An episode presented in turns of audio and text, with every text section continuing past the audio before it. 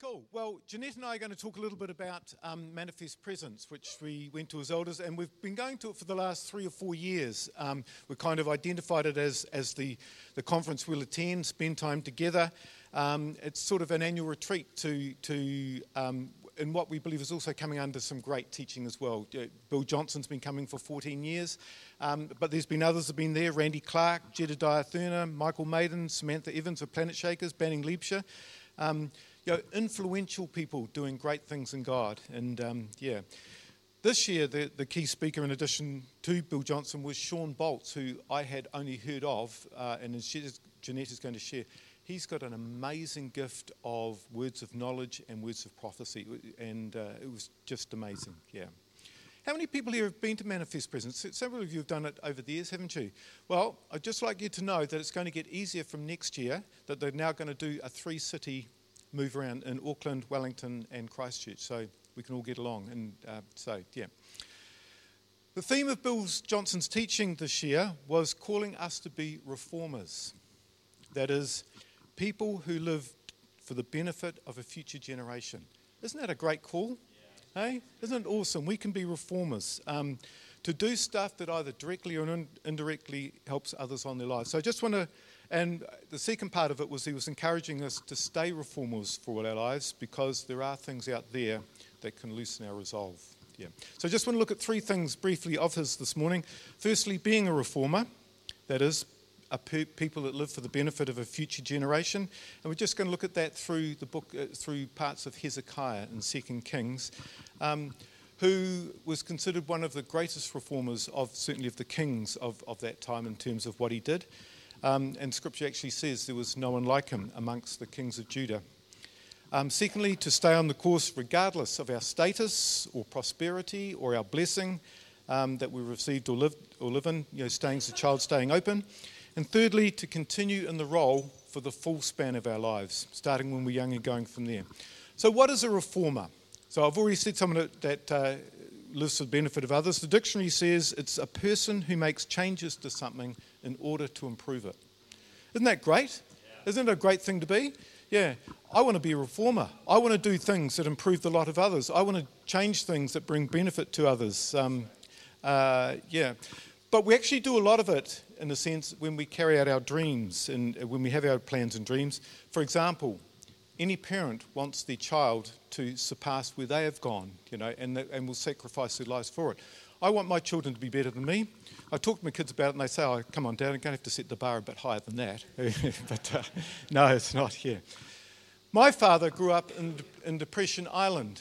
Um, when they ate, they had jam sandwiches for breakfast, they had um, a cooked meal for lunch with a small amount of meat in it, um, and jam sandwiches for tea week in, week out, and day in. Yeah. My grandfather was a very skillful man, but only ever picked up piecemeal work as he went, and um, there just wasn't a lot of money around at all. No bikes, no balls. They used to have balls by, they'd get papers and squash them together until they had something there. They had to improvise a lot. There was, there was just no resource. And he left, dad left school at 13, but he, he um, joined, uh, he became a seaman and eventually came over to New Zealand. I think I've told you, jumped ship, um, the ship sailed out. They, then he turned himself in. They saw, he thought they'd throw him out, but they fined him 50 pounds at a pound a week for a year, and he stayed. But when he got here and got his house in his quarter acre section, and he let his, his siblings, brothers and sisters know about, they were, they were just amazed. You know, how can it be? But my dad wanted better than he'd had all the way through. Just in relation to that, I had the privilege of being a secondary school teacher for a few years. And as all teachers will tell you, when you see a penny drop or a uh, you know, the light come on, there's, it's just, there's no buzz like it. It's just, it's just awesome. Wouldn't you agree, Gillian, isn't it? When they, uh, yeah, who are the other teachers here? We've got a few, yeah. Rachel, Mrs. Mrs. Yeah. I've forgotten the name. Collis. Sorry about that. yeah. Um, I was actually, I was, I was at the um, Mainly Music father's and grandfather's night on Friday night. And I was talking to a woman and I said, Look, I've been teaching in a boys' school. And I don't know how it got round to it, but she said, You know, oh, smelly, sweetie teenage boys. I says, Yeah, but. But when the light went on about something, I couldn't smell a thing. It was just grey. So, yeah. Hmm. Yeah. So, a reformer is a person who improves things. And don't you love it when someone turns to you and says, Thanks, That has made a real difference to me. It's just awesome. Yeah. And that is what God calls us to be also reformers, people who make improvements. You know, thy kingdom come, thy will be done on earth down in, uh, as it is in heaven. What's up there is much better than down here. Let's bring it down. And so, um, so God's invitation, his request to us, is that we, we work in eternal reformation, which has eternal benefits both for ourselves and for those that we help. We know that often and may cause us hardship or sacrifice to bring about improvement. And often we may do things for which the beneficiary either doesn't know or actually may not even appreciate, but we just do it anyway because it's a, a good thing to do. So let's have a look at Hezekiah um, and just give a wee bit of background to him. he was the son of Ahaz, who reigned for 16 evil years, which included sacrificing a son in the fire, engaging in the detestable practices of surrounding nations, offering sacrifices to other gods everywhere high places, hilltops, every spreading tree. Um, during that time, he was attacked by the kings of Aram and of, um, and of Israel, and so he pledged allegiance to the king of Assyria to come and protect him from that. And part of that deal was he built an altar to the Assyrian god, which was also put in the temple as well. Um, so let's just pick it up, um, thanks, Luke, um, at 2 Kings 18, where it says, here it says, In the third year of Hoshea, son of Elah, king of Israel, Hezekiah, son of Ahaz, king of Judah, began to reign. He was 25 years old when he began, became king, and he reigned in Jerusalem 29 years. His mother's name was Abijah, daughter of uh, Zechariah. Yeah. He did what was right in the eyes of the Lord, just as his father David had done. He removed the high places, he smashed the sacred stones, he cut down the Asherah poles, he broke into pieces the bronze snake Moses had made, for up at that time the Israelites had been burning incense to it. Hezekiah trusted in the Lord, the God of Israel. There was no one like him among all the kings of Judah, either before or after him. He held fast to the Lord and did not stop following him. He kept the commands the Lord had given Moses. And the Lord was with him. He was successful in whatever he undertook. He rebelled against the king of Assyria and did not serve him. And it goes on that out of that rebelling against the king, um, the king of Assyria came against him. Hezekiah stayed faithful against a mammoth army. And in the end of chapter 19, you see that the Lord destroyed the Assyrian army without Hezekiah and his army having to lift a finger. Just awesome. It must have taken Hezekiah some time to purge the land, don't you think? Issuing decrees, hard conversations. This is the way we're doing things now. You're not worshipping that anymore. I'm kicking some people out. Um, it must have been a really hostile period. He brought change and those sorts of things, but he kept at it in accordance with you know, what God had, and, and he got there. Um, and Judah flourished because the Lord's hand of blessing was on Hezekiah's steadfast obedience. It'd be great to say that Hezekiah finished that way, but he didn't. He didn't stay the course. And, and it was built around the time of his illness that you probably remember. Um, where am I? That he, that he got ill, and the prophet Isaiah came and saw him and said, Look, this is going to lead to your death. At the time, he was 39, and he was he was bitterly upset about it, and as you know, cried out to the Lord, and the Lord said, Yep, okay, um, I will grant you another 15 years. Um, and he confirmed it with an amazing miracle of the sun going backwards for a time out of its rotation and that. Um, Bill Johnson asked the question, you know, was it wrong for Hezekiah to ask for more time? And you know, given that as it went from there, things changed for him. And he says, no, it's not, because uh, God could have said, well, no, you know, I'm not going to grant it to you. So the Lord was gracious and gave him what he asked for. But something happened in Hezekiah's heart. Somewhere along the way, in that, he grew proud and indifferent to God. He flaunted the many, many riches to the envoys that came and showed them absolutely all of his treasures. And this really disappointed God, who said to him, or Isaiah had Isaiah say to Hezekiah, The day is actually going to come when all those treasures will be carried off to Babylon, including some of your family. Where Hezekiah was at that stage was, oh, phew, I'm all right, Jack. It's not going to happen in my time. I'll be sweet. And when you contrast this with the guy who cried out to God for wonderful miracles against the Assyrian. You know, what happened to him? Scripture in, indicates there were two things. Hezekiah became comfortable with his wealth, and secondly, he became comfortable and routine like in his attitude towards God. Basically, he lost his edge. His devotion, his relationship with God became basically stale and tepid. I'll be right, Jack. I'll, um, I'll just live it out from here. And so there's a real warning in that that we've got to be diligent to stay the course. Um, Hezekiah didn't, and ultimately it had the disastrous results of overturning a lot of the wonderful reforms that he had made um, with his dedication, his love, his commitment. The son who took the throne after him was Manasseh, who reversed a lot of the great things he did and actually led Judah down a destructive path again. Um, Manasseh was born uh, during that period of the 15 years, and so the inference was that how Hezekiah lived in that time influenced how Manasseh was as it went forward. Yeah. If we our, lose our hunger for Him, if we drift away from Him, we stop growing, we become careless, we stop being reformers, we let things slide. In Proverbs 30, 7 to 9, it says, Two things I ask of you, Lord. Do not refuse me before I die. Keep falsehood and lies far from me. Give me neither poverty nor riches, but give me only my daily bread. Otherwise, I may have too much and disown you and say, Who is the Lord? So there was a question there was, well, if the Lord gives you too much, how much is too much? Bill Johnson's definition was any amount that stops me trusting God. How often it's so much easier to pray when we're in need, how less so it can be when we have plenty. To be praying in the same frame, worship, adoration, softness, and those things. A, but you know, it, it, it's not an easy thing to do either, as Hezekiah showed. It's actually one of the hardest things to do to be soft before God when we have, live in plenty or have um, victory. It's hard to keep an open spirit, a teachable nature, to keep a cutting edge on our lives when we're in abundance. One of Bill's, those statements that they give, which sort of sits you up straight, is he says, you know, um, that it is the lack of the fear of the Lord is one of the main reasons for our living carelessly. Ouch. Ouch.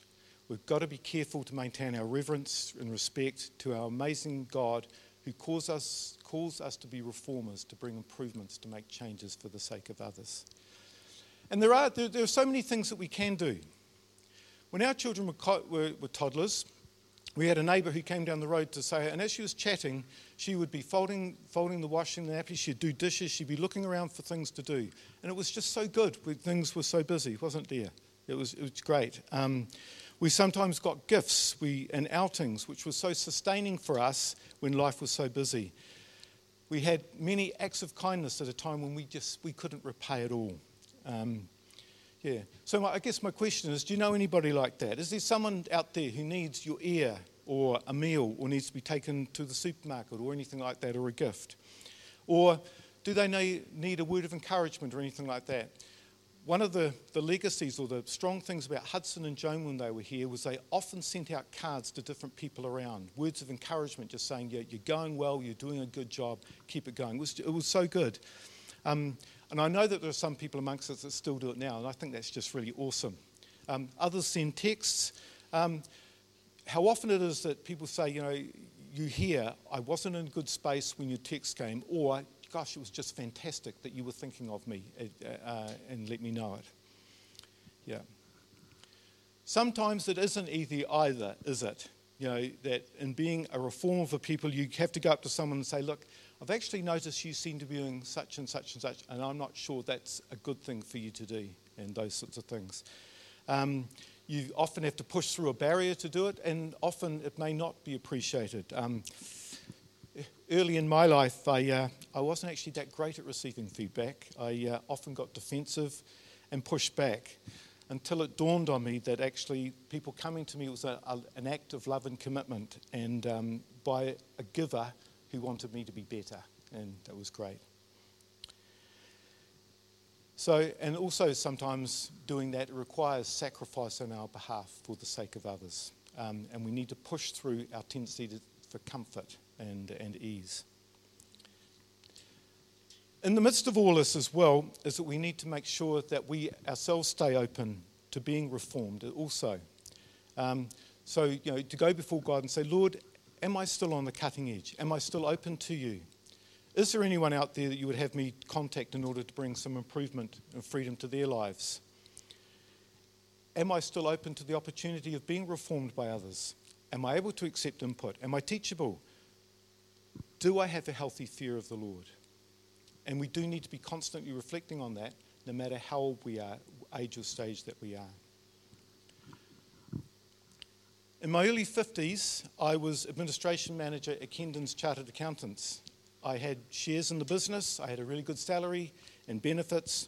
The kids were grown, were largely gone. They come back every now and then. It has changed with flattening prices and all that, but they come and they go. We had a heck of a lot more disposable income. Trips around the world were beckoning, and I had a soft job um, to go out and I could have fun for the rest of the journey.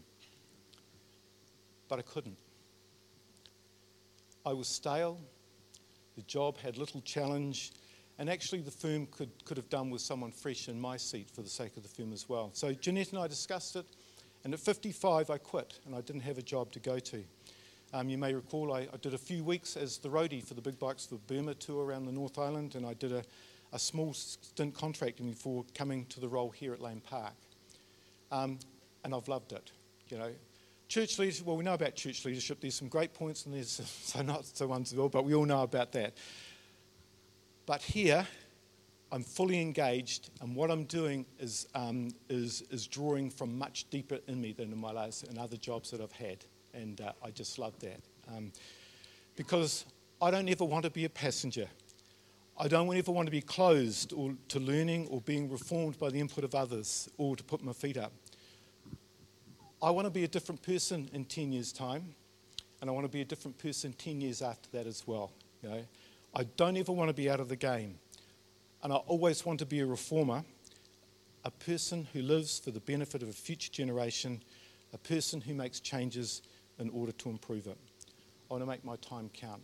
And my prayer is that you, you, you would also. Thanks. Amen.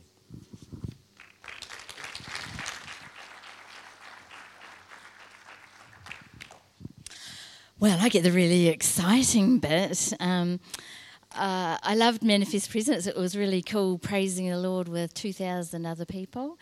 Um, and if you want loud music, whoo, it was loud. Um,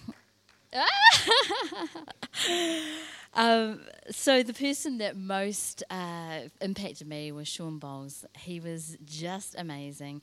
Um, and we're going to listen to him in just a minute. He stated that his mission was to develop healthy, love based prophecy in this generation. He was a very down to earth guy, could tell a great story.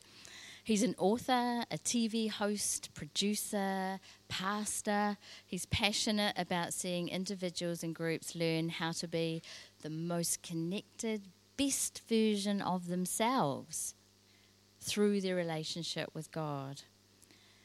Now, some say a prophecy is worth a thousand sermons. And so I'd like to give you two prophecies now from Shawn at conference.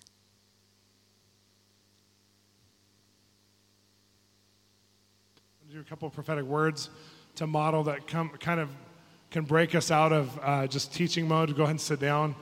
Um, thanks for listening. You guys are awesome.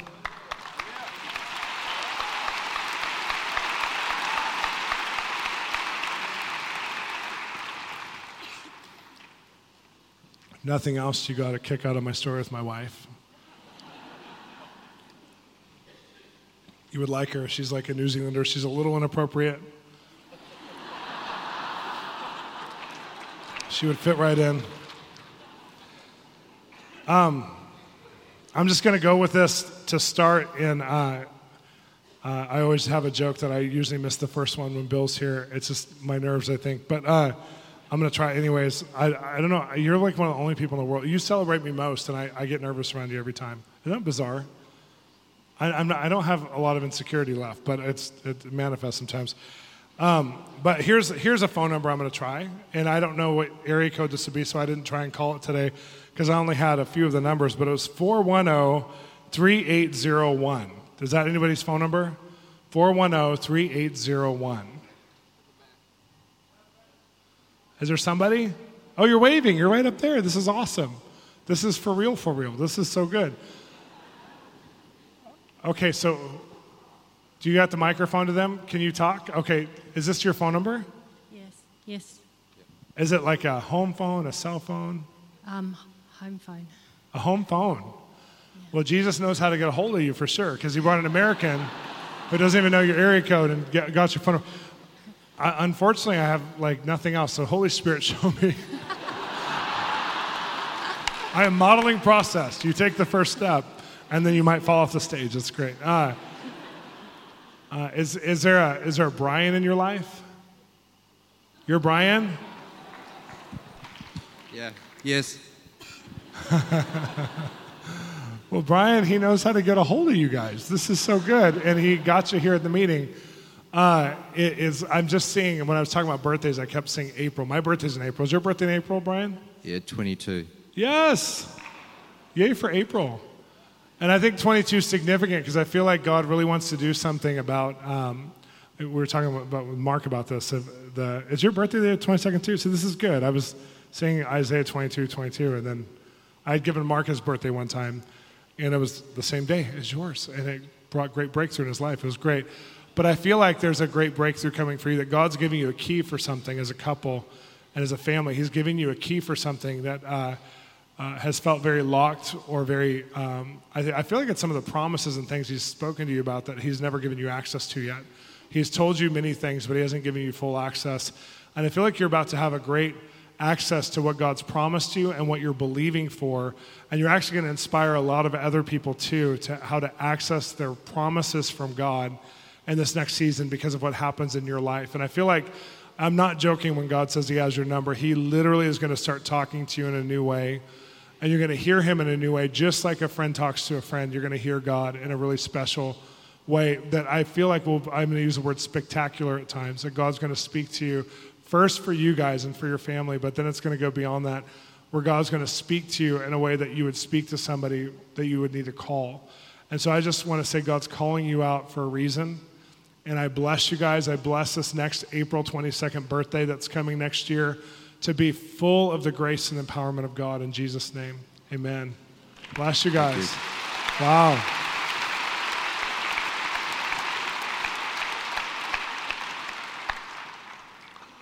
You have no idea. I'm like giving a, birth, uh, a phone number and I'm sweating like you wouldn't believe. I feel like I just played a football game. I'm like, wow. It's good for you to see that. I still get nervous. I mean, I'm trying this out all the time. And I get just as nervous sometimes in church as I do if I'm in an office with somebody who doesn't even know Jesus and I'm like trying this out. You know, it's just it's just nerve wracking to do something that's not completely organic to your humanity, although it is. It's it's risk and taking a risk anytime. Like I'm I'm a creature of great faith and I've done a lot of my bucket list and I'm pretty adventurous, but I still get real scared. And I have a key. This is called a giving key on me. It's called it says fearless on it because I still taking steps. I have to remind myself. Sometimes I'll hold my key. I'll be like, okay, be fearless, be fearless. Go ahead and do it. You know, just because it's still nerve wracking 20 years in. So just so you know, um, we all have to go for it. So, Jesus, I'm, I'm buying time because I don't know what to do next. I'll try another out there thing for me. Um, I wrote down this name, and I don't know what language this would be but it's P A P A L I L. P A P A L I L. Is that anybody? Is that a name for somebody, like a surname or a name? Someone's, someone's, they're all pointing somewhere. Is it way up high? Why do you guys have to sit in the balcony who I'm getting words for? What's going on? He is coming.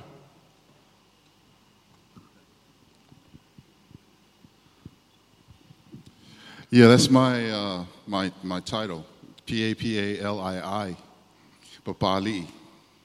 It's your title. What does the title mean? Uh, I'm a chief, Samoan chief. Oh, okay. Well, the Lord's honoring you tonight because He knew He knows I don't know this, and He's honoring you. And I just feel like I have a prophecy for you about next year, 2019.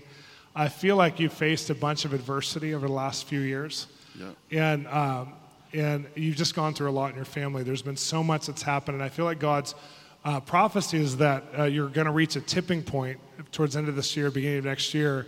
And just as there was a season of, it felt like at times dismantling and frustration and health issues and things that happen in your family, there's going to be a season of mantling your family with the goodness and the grace of God that's been promised from the beginning. The first time you set your faith to the Lord, this stuff was sent like in Daniel. It was sent to you, but there's been a great delay in the spirit over the war, over your whole tribe, your family, your friendships. And I'm telling you that war's been won and you're about to see the results of it. Something's going to break through, something's going to shift. And you, not only are you going to feel remantled or retitled, you're going to feel like that grace you have as a chief and even in your family, there's going to be a grace that manifests for breakthrough, for things to tip in your favor. The scales are tipping in your favor from heaven, but it's not just for you, it's for your people. And I'm thinking of Solomon and how the Queen of Sheba came to Solomon and said, God has raised up a man like you because he, it proves he loves his people. And God is raising you up to be a man filled with faith because he loves his people that you're, you're a leader of. And so just know this is your season.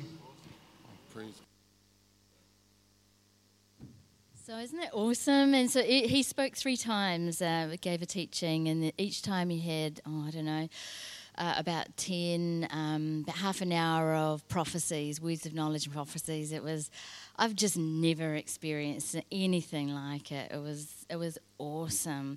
None of us got words, but that, I was just excited to be there. Um, yeah, and he's just amazingly accurate. Um, and he just put his guts on the line. It was oh, incredible.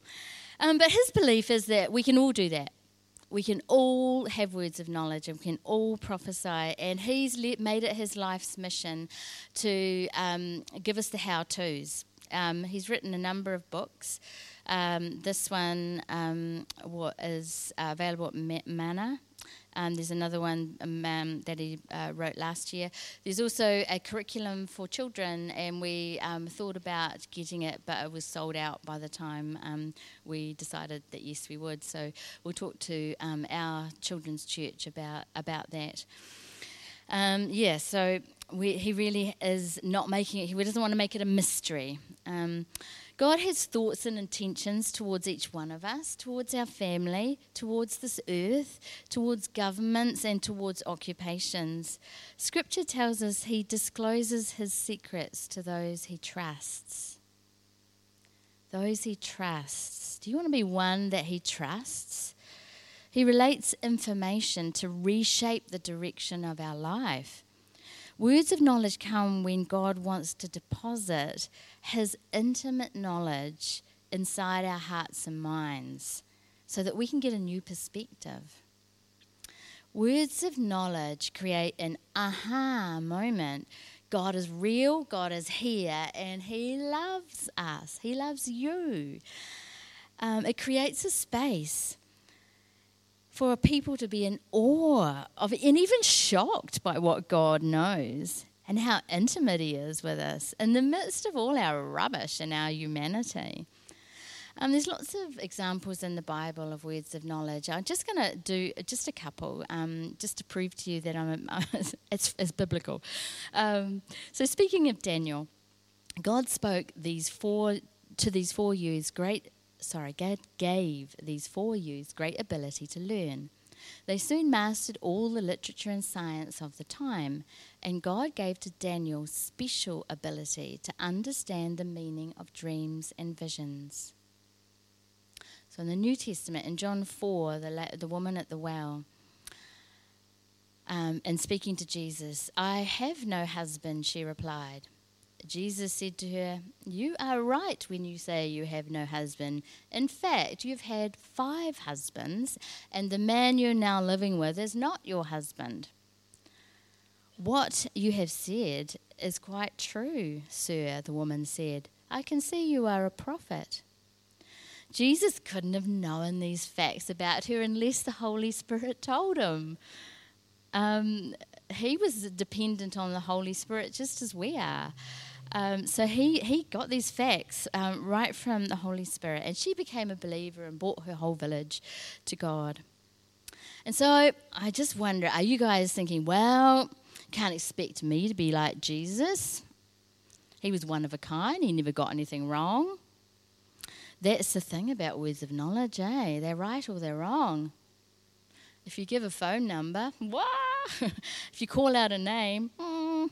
Um, in fact, um, Shawn did do two wrong, and um, out of about, oh, I don't know, 30, um, he called out something and there was nobody here with that. So, you know, you do make mistakes as well. But that's what we worry about, don't we? We And we don't want to appear like some weirdo, thus saith the Lord. Um, and we don't, um, we just, we don't want to get it wrong, really. Um, but if we don't say things, then someone misses out. Misses out of a great encouragement, a key to their, to their future. Um, it could even bring them to faith. And the other thing is, you don't get any better at it if you don't give it a go and try and practice. So I'm just inviting us can we rethink this worry of ours? Shawn encouraged us, saying he thinks that the voice of God is going to be really big in this next move of God. So, do we want to be on the cutting edge of the next move of God?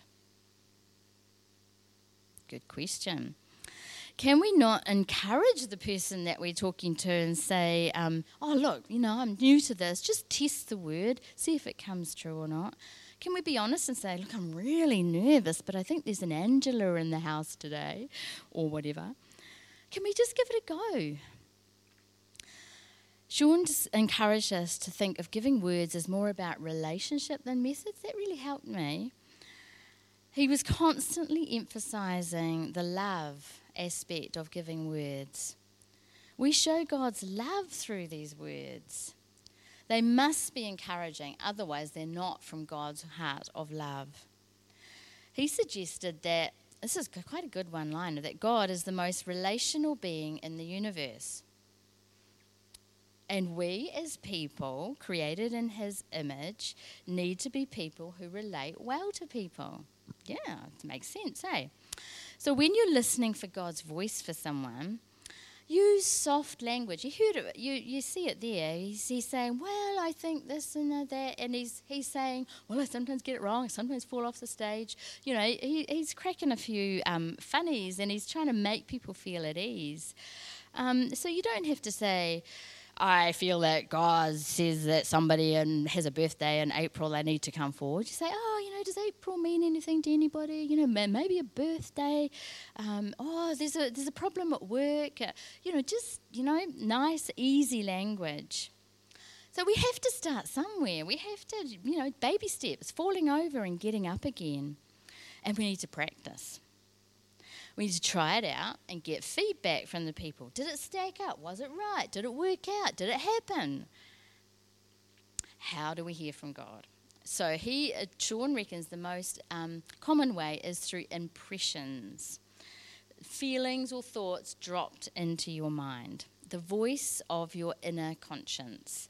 And he cutely said that it probably sounds quite a lot like your voice.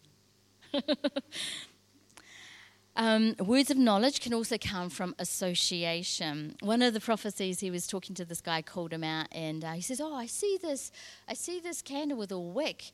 Uh, I'm, I'm having wick kind of um, emphasized to me." And, and the guy laughed. He says, "Oh, my name's whatever Wicks." Um, so if he's thinking about his brother in law, Jeremy, then the guy might be Jeremy. Um, so that's the way it works for him, and it, it might be the same for you. Um, we need to be um, dedicated in our Bibles and worshipping. And there's another cute saying the, the neurons that fire together wire together. So, if you want to draw on the love of God or um, a scripture or whatever, you, you actually need to have it in there in the first place. Yeah. um, children can learn to have words of knowledge. they had a really cool testimony. Um, uh, the Harbourside kids learn this curriculum. They've been doing it for about a year. So somebody's daughter was drawing a picture of one of the girls that was in the group, the singing group, and she had a really long neck. And the mother said to her, "Oh, why have you drawn her with a really long neck?" And she said, "Oh, well, God told me that she's got a sore throat and that we need to pray for her." And so she said, Oh, all right, well, let's do that then. And so they prayed for her, and then they checked it out with this girl actually on stage. And she said, Yeah, I did have a sore throat, and I've been able to sing all conference. So, yay, yay for kids. So, in summary, Shawn's words of knowledge reminded us in a vivid way that God knows us every detail. He loves us, really loves us, and wants to encourage us in our lives. He knows that life is hard. He really does. Um, he's for us and not against us. So, with that, I would like to. Uh, we um, we had a couple of times where we were imparted to just by prayer. So, I'd like to do the same for you. So, if you could stay, stand up, please, and put your hand on your forehead. Doesn't matter if it's the left one or the right one. and um, we're just going to pray. Holy Spirit, I just pray that you would impart to all of us the ability to have words of knowledge and prophecy. That, Lord, you would just uh, give us an amazing love for our families, those around us, our friends, our flatmates, our schoolmates, and that you, Lord, would shed this love abroad in this place and use us. I ask this in the name of Jesus. Amen. Amen.